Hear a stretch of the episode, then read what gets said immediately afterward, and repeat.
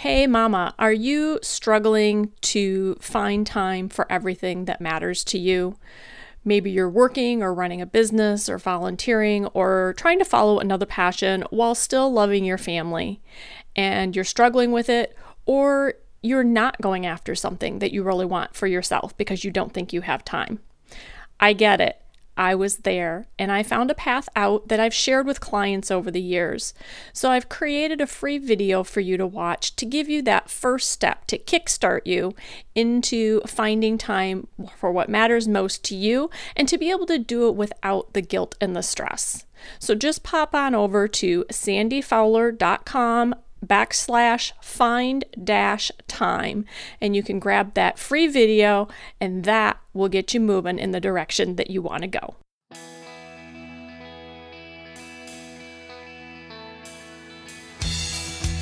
Welcome to Mighty Parenting, the podcast with real, raw, and relevant talk about raising teens and parenting young adults.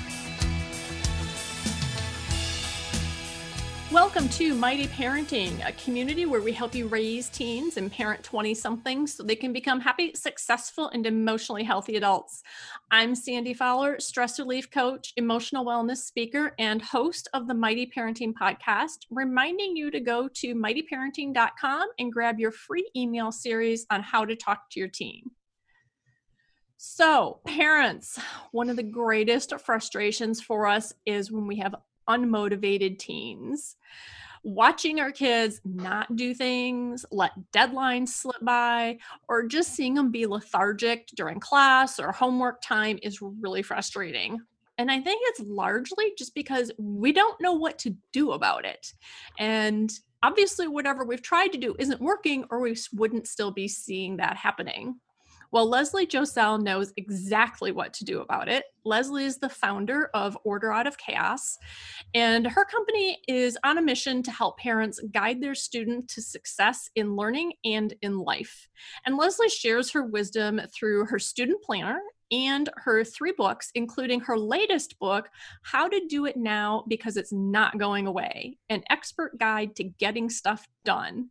And she's joining us today to give us guidance on helping our teens. So Leslie, welcome back to Mighty Parenting.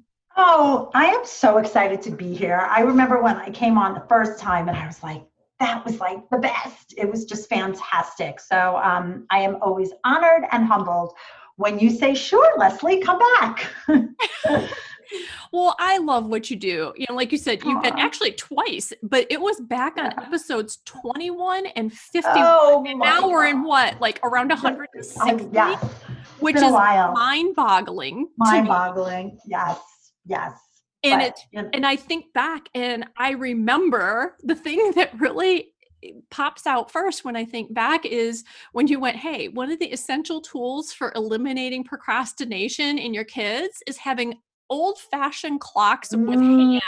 And I'm like, who knew that something so simple made a big difference? You did. Well, that's why I love having you here, because you know all these things. Oh my God, that is hysterical. And you know what this thing is? I am still, like, you would think I have stock in any kind of company that makes an analog, and I absolutely don't, but I literally am still pitching the analog clock, because it is sometimes, as you just said it, the simplest tool is by far the most effective, particularly for the kids that we work with, meaning kids that have, you know, either attention deficits or learning disabilities and things like that. Anything way too complicated for them is not going to work. So something as visible and visual as an analog actually really hits home. So I am so happy you remembered that. That's pretty cool. Yeah, I remember it. And I didn't necessarily have issues with the situation, you know, like personally, but I noticed even for myself that looking at an analog clock, my brain processes things differently than when I look at a digital clock. I didn't until you mentioned it. And then all of a sudden I had this awareness like, wow. It actually functions differently when it looks at that clock. So I'm going to just give you, if it's okay, I'm going to give a little context because actually we do, and it's funny, we do talk about time in the book. And I love love, love, love talking about time, because first of all, it's the one thing I feel we all have the same amount of, and yet what we do with it is all very different. But here's what I want to say about what you just said about when I look at it, it changes everything. So I'm pretty time managed.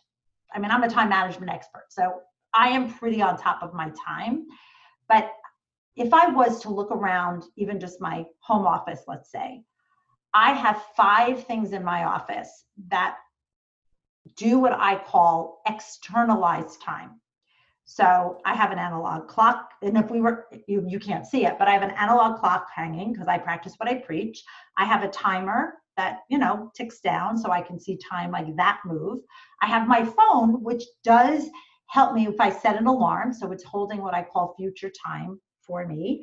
I have a paper planner, and I have a wall calendar. So that's 5 different things that I have that externalize time.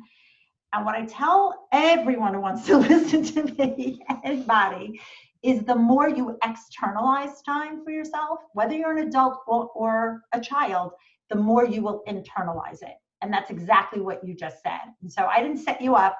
I didn't make you say it, but it's exactly that. Anytime you can make it external, anytime you can make it visible and visual for yourself or your student, what happens is you can tether yourself to time.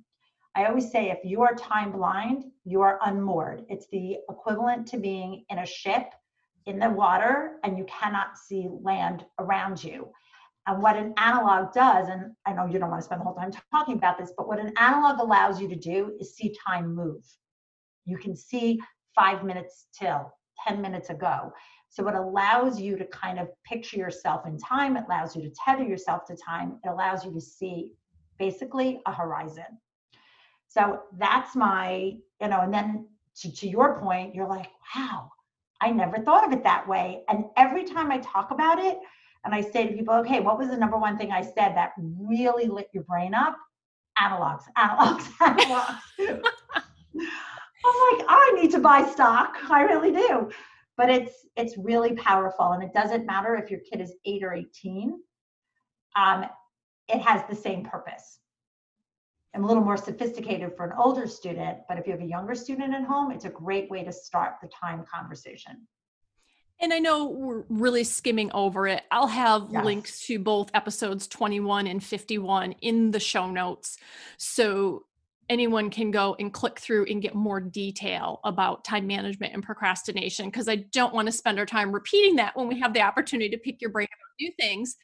But the other thing that was interesting there is you listed off all these external things, and I use all of them in different capacities, but on a regular basis, I have an analog clock. That's what we have in our house because that's what we liked. Mm-hmm. And then I use timers and alarms. Mm-hmm. Not so much the paper planner, but I do paper plan certain things, right? What caught my attention about it is prior to you saying that, I felt like, Sandy, figure it out, make up your mind, figure out what actually works for you. And when you said that, I was like, oh, okay, so I'm actually being smart and using these different things.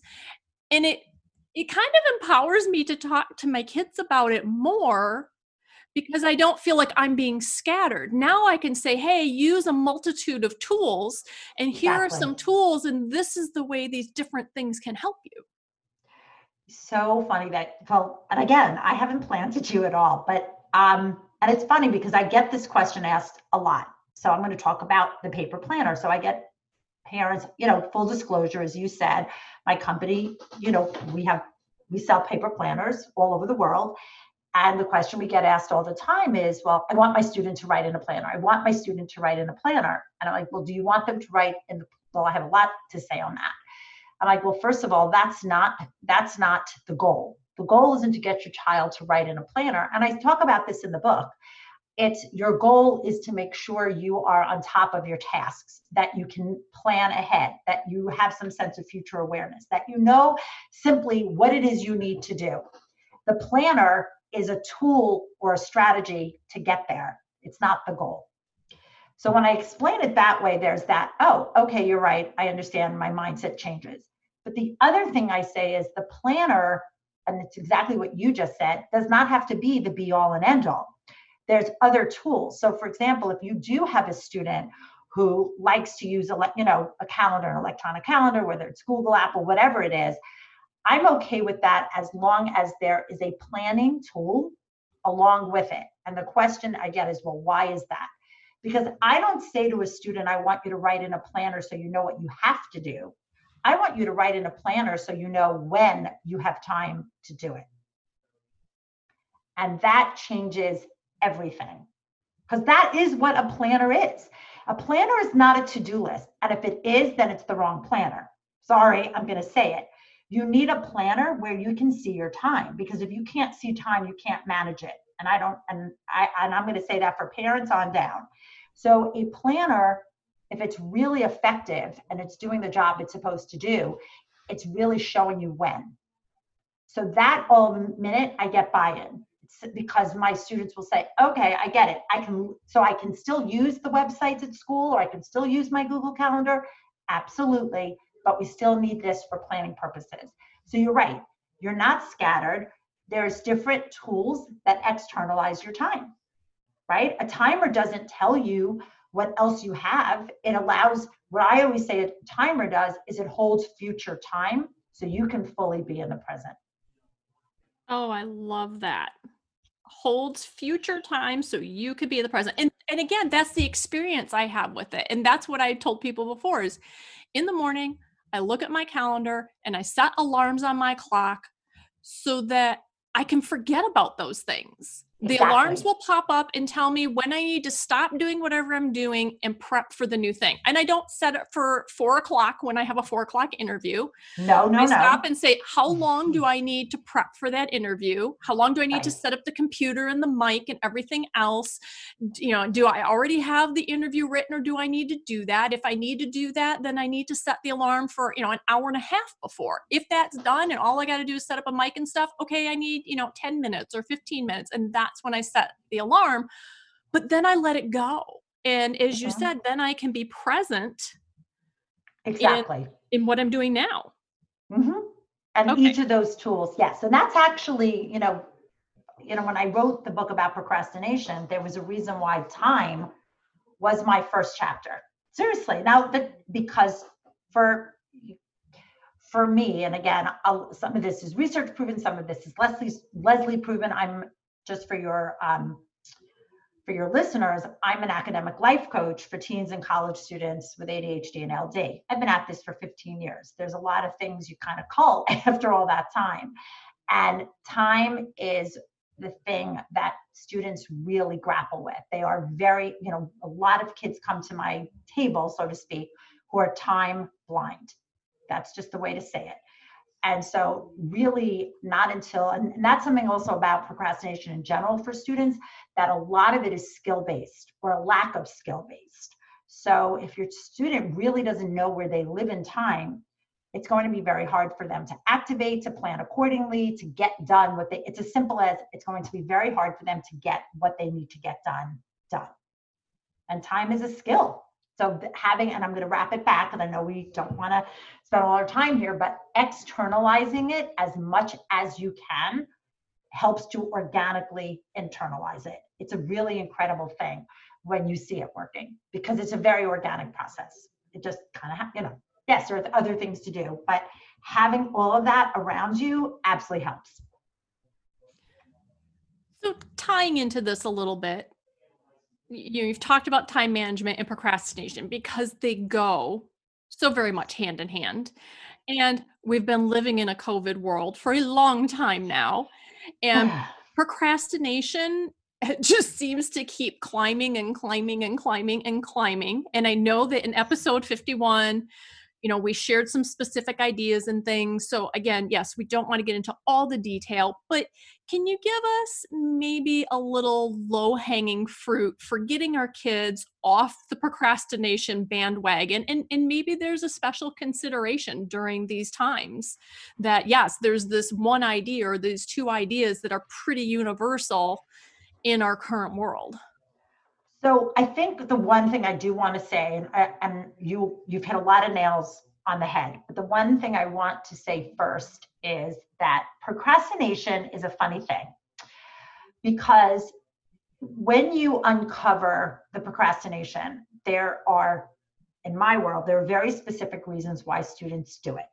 So, for example, if a student is time blind, they're time blind, right? If a student doesn't know how to study, that is a skill that needs to be taught.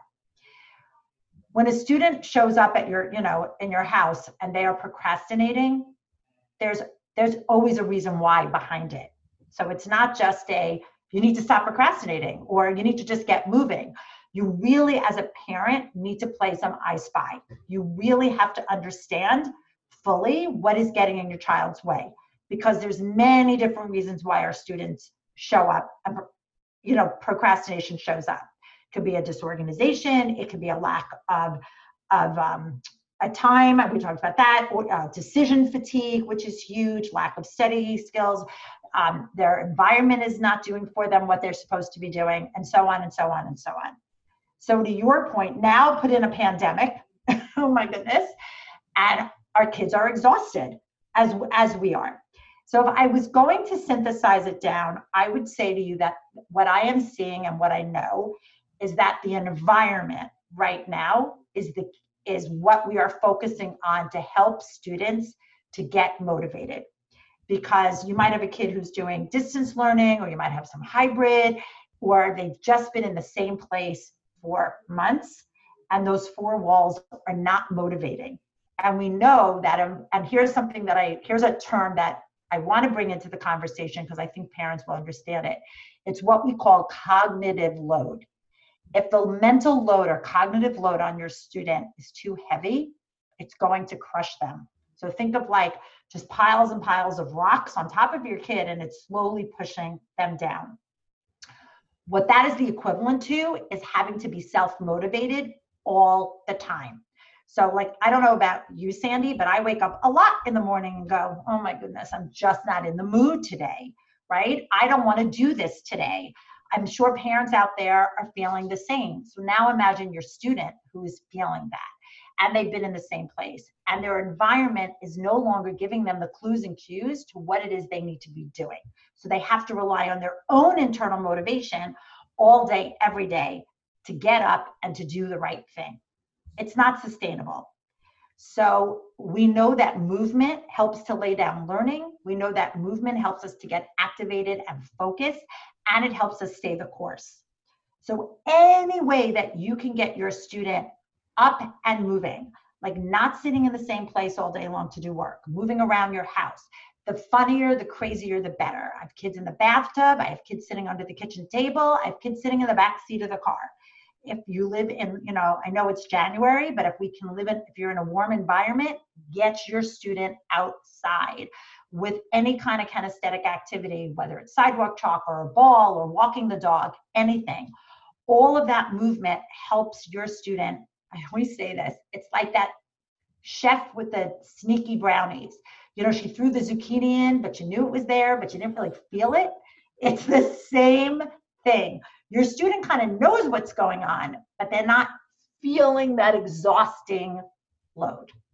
So that is my low-hanging fruit. Movement, movement, movement. The environment is killer right now for our students. What is the environment saying to your child? Is it motivating, right? Are they sitting in the same place all day, every day, staring at the same four walls? You got to the point where I even have students, and then I promise you I'll be quiet. I have students who obviously are still not, kids that are still virtual, who get up in the morning, have a routine, put on their backpacks, walk out the front door, doesn't matter what the weather is, walk around the block, and come back in a different door and go to a different place in their house to start. Now, I know everybody can't do that depending on where you live, but meaning if you live in an apartment, there might not be another door. But even if they can come in the same door and go somewhere else, that's movement. It will help the brain activated and get engaged. Okay, I'm fascinated. I don't think we talked about that last time. No, we did not. And so and again, particularly with these circumstances, because they aren't necessarily getting out and moving. And especially, I mean, we're pre-recording, so we don't know exactly what's going to be happening in January. But we know that there are already, you know, universities have said they're not going back second semester for live, for in-person learning. So there are going to be a lot more children doing virtual classes and things. And I know that parents are losing their minds too, trying to help kids, keep them functioning, motivated, and whatever. And I love the idea that we'll all benefit. You know, maybe we get up too and we walk around the block with them and come back in the door. Whatever we're doing, whether we're trying to work from home or we're being a stay-at-home parent and trying to keep life functioning, even in the cold climates, it's great to just get out there. That cold air certainly clears your head out. It wakes you up. Of course. Listen, you know, I'm in New York. Cold doesn't bother me. So, you know, you might not want your kid to be out, you know, if, depending on the weather. My point is more right now, it's for everybody's benefit, but to be outside, just the healthiness of the good air and all of that, the, you know, fresh air and, you know, cold is great. It wakes us up. But what we really need to focus on is that, and I want everyone to hear me say this, movement helps to lay down learning. So it not only helps your child to move while they're learning something. So I bet you if you asked your students, okay, I'm sitting at my desk and I'm trying to memorize something versus I'm going to put my book on the kitchen table and do laps around the kitchen table. Or if you have like a mantle on a fireplace, your student will tell you that the walking and the moving actually helps them solidify information. But the walking and the moving, which then of course helps that cognitive load, right? If you're not like, oh God, the drudgery of sitting and trying so hard, my brain is fried, you know, versus, okay, now if I'm also moving around my house and doing different subjects, you know, that in and of itself helps the brain. And I'm going to explain to you really quickly why. What we are forgetting. And I mean, Leslie, when you say moving around the house, are you also just talking about changing location? Because you like kids on the kitchen table or in the bathtub, truly just moving to a different location in the house. So move here for a while, move there for a while. You don't have to sit in the bathtub for 6 hours. No, but I have kids who are, and I'm not even talking young kids. I have college students who put a pillow behind them. They hop into the bathtub. There's no water and they're doing a Zoom class in there because they think it's funny. And don't discount that fun and funny right now are actually motivating.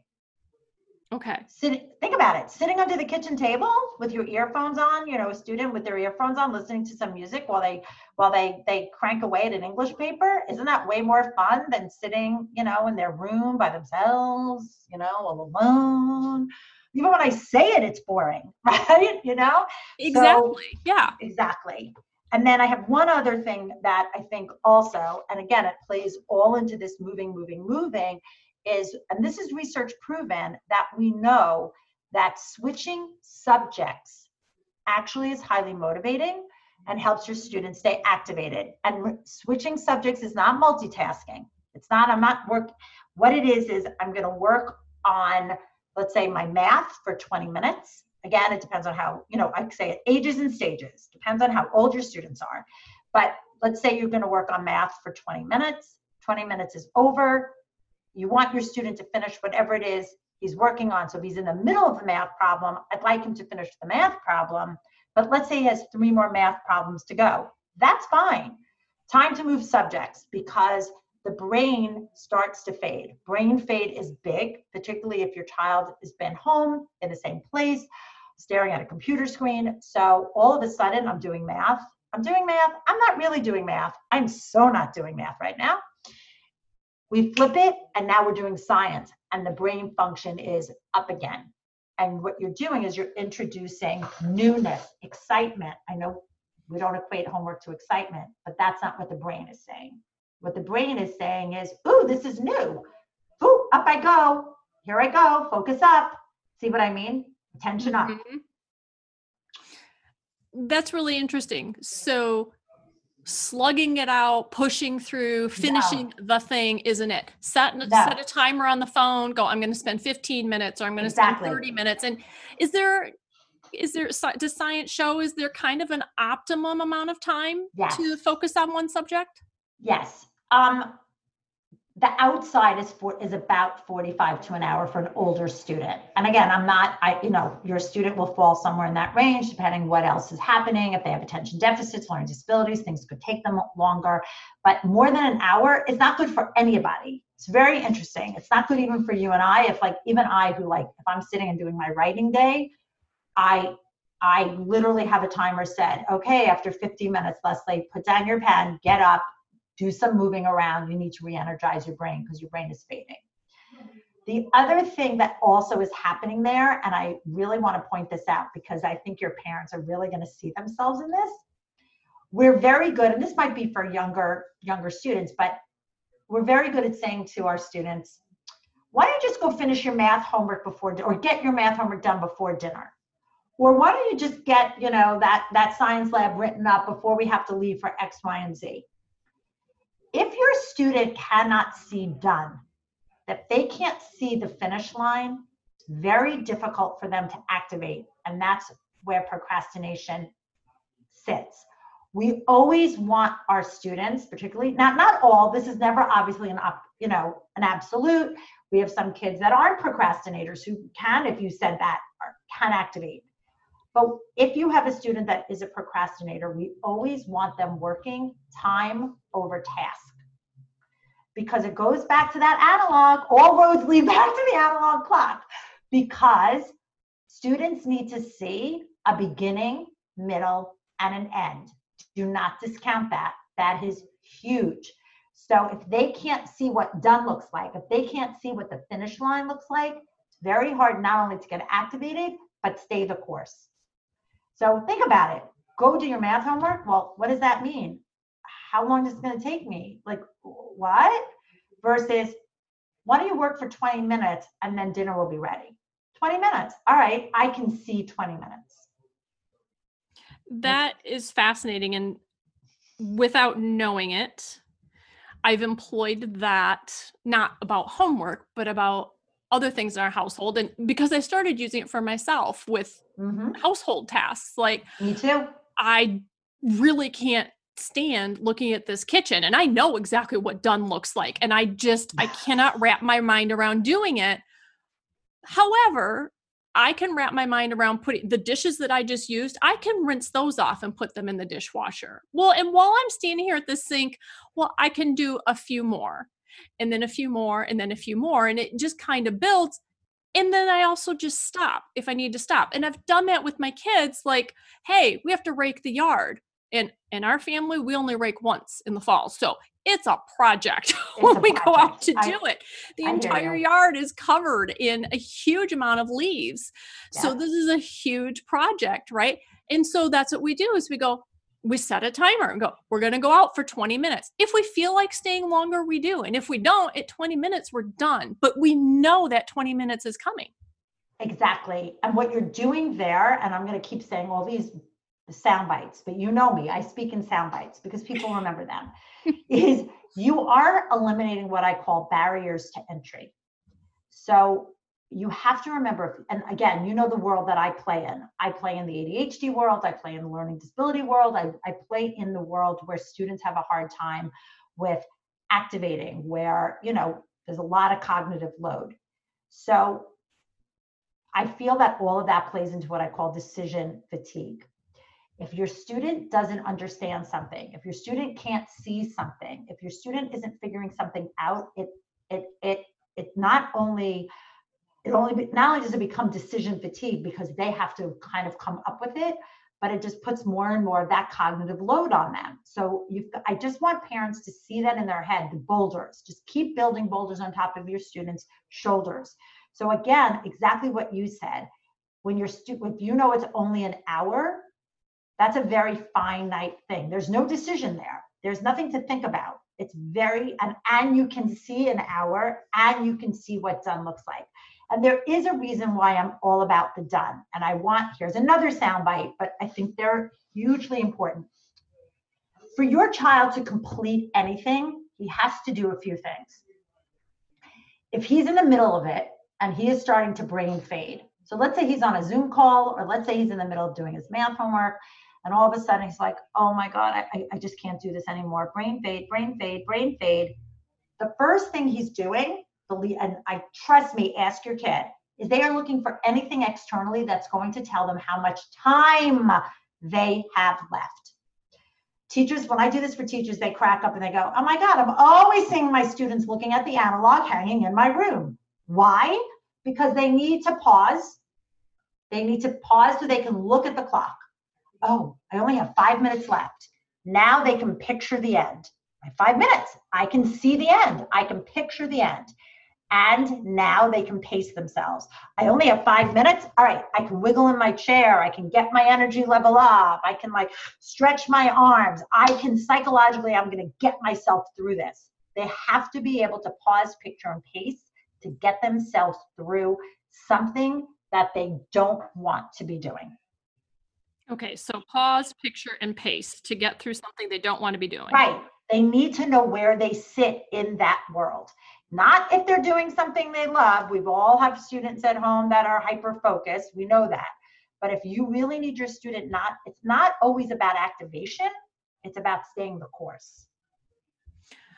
All right. So I want to kind of take some of these things that I've heard you talking about and do some real quick clarifications. So number one,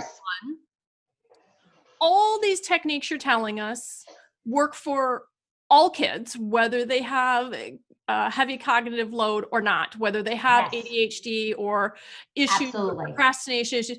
It's just universally human. It's called universal learning, similar to universal design. We remember when the curb cuts were put in the, in the sidewalks, they were meant for people that had physical limitations. But we also found were, pushing a stroller, luggage on the street. It was a design that benefited all.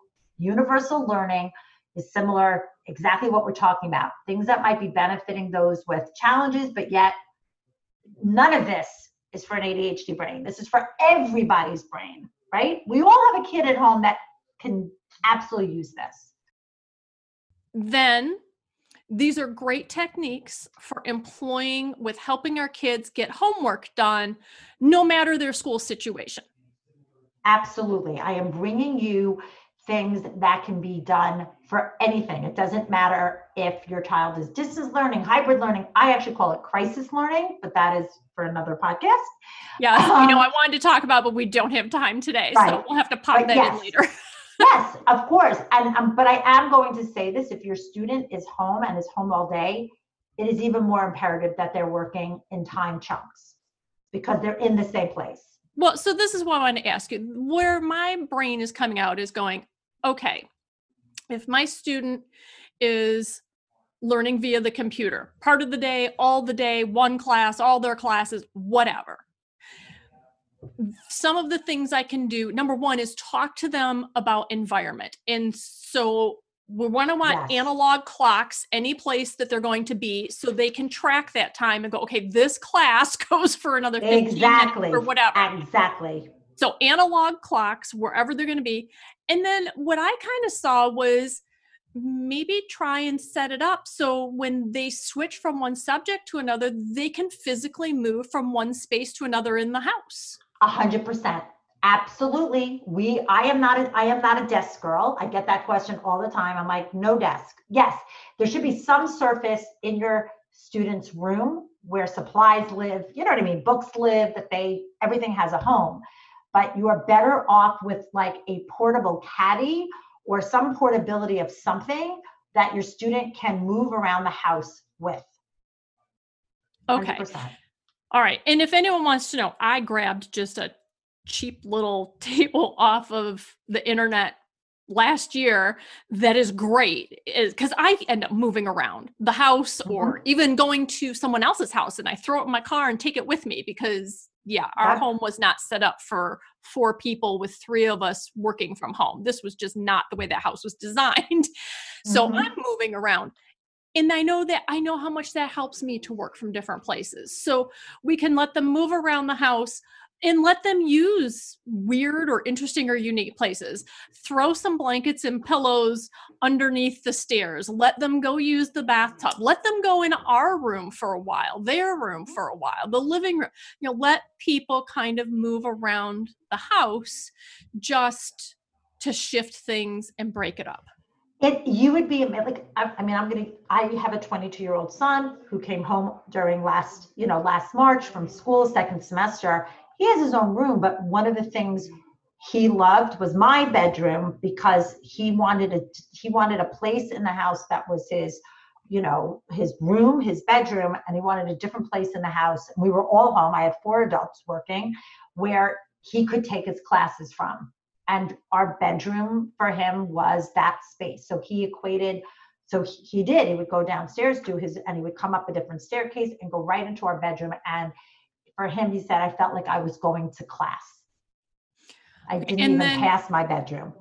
And then encouraging some morning routine and movement through the day. So whether 100%. That is, taking that moment as they change from one class to another to say, hey, move. I don't care if you do, 20 jumping jacks, or if you walk around the house, or if you get out and run around a couple laps, just move. Right. Just move. You have to be moving, because you have to remember when your child was if your child has been in a more traditional school setting, there were transitions throughout the day where they got up and they moved to another class. That does so much for their brain. I can't even, that's another podcast. Well, it is. And I'm going to encourage parents to share this podcast with their teachers. I have a good friend who's a teacher, and we've just been talking as friends. And one of the things that she said, she's teaching 5th grade. And as a COVID precaution, the teachers are switching rooms. The kids are not. So taking that time when the teachers are switching rooms to have the kids get up, move, whatever, would be hugely helpful for the students. 100%. That's great. What a great idea. All right. So we're moving.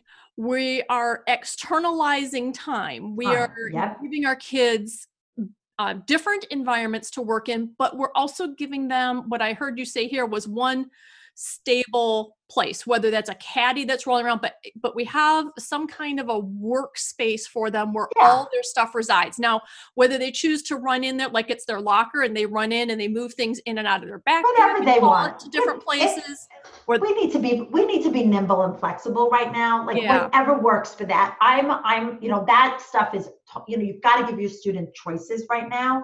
I really believe that. It's your job as the parent to set the parameters, and it's your child's job to negotiate them.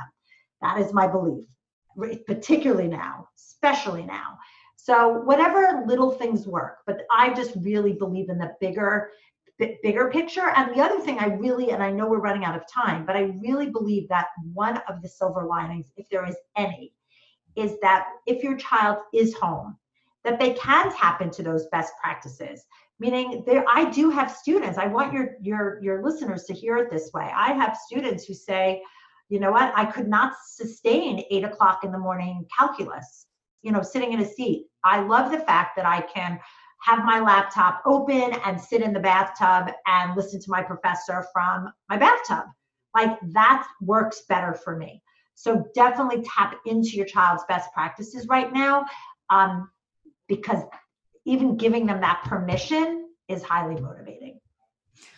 So in Mighty Parenting fashion, I'm envisioning a conversation with our kids going, hey, the kids probably get it. I don't know. They're either going to love or hate this podcast. Hey, I was listening to Mighty Parenting, and Sandy had this crazy woman, Leslie, on there talking about environment and movement.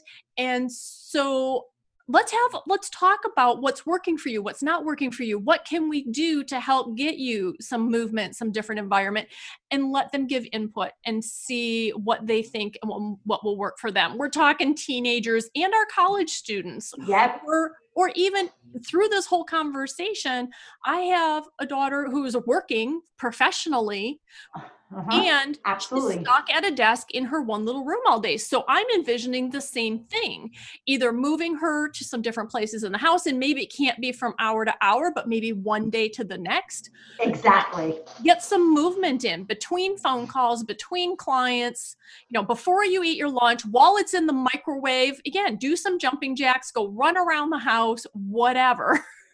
Right. Or if she is different, like I have two working, I had one, but one of them went back into Manhattan, but we would all rotate spaces. When COVID hit back in March, I am in New York and I had 4 adults in a house. We all rotated spaces.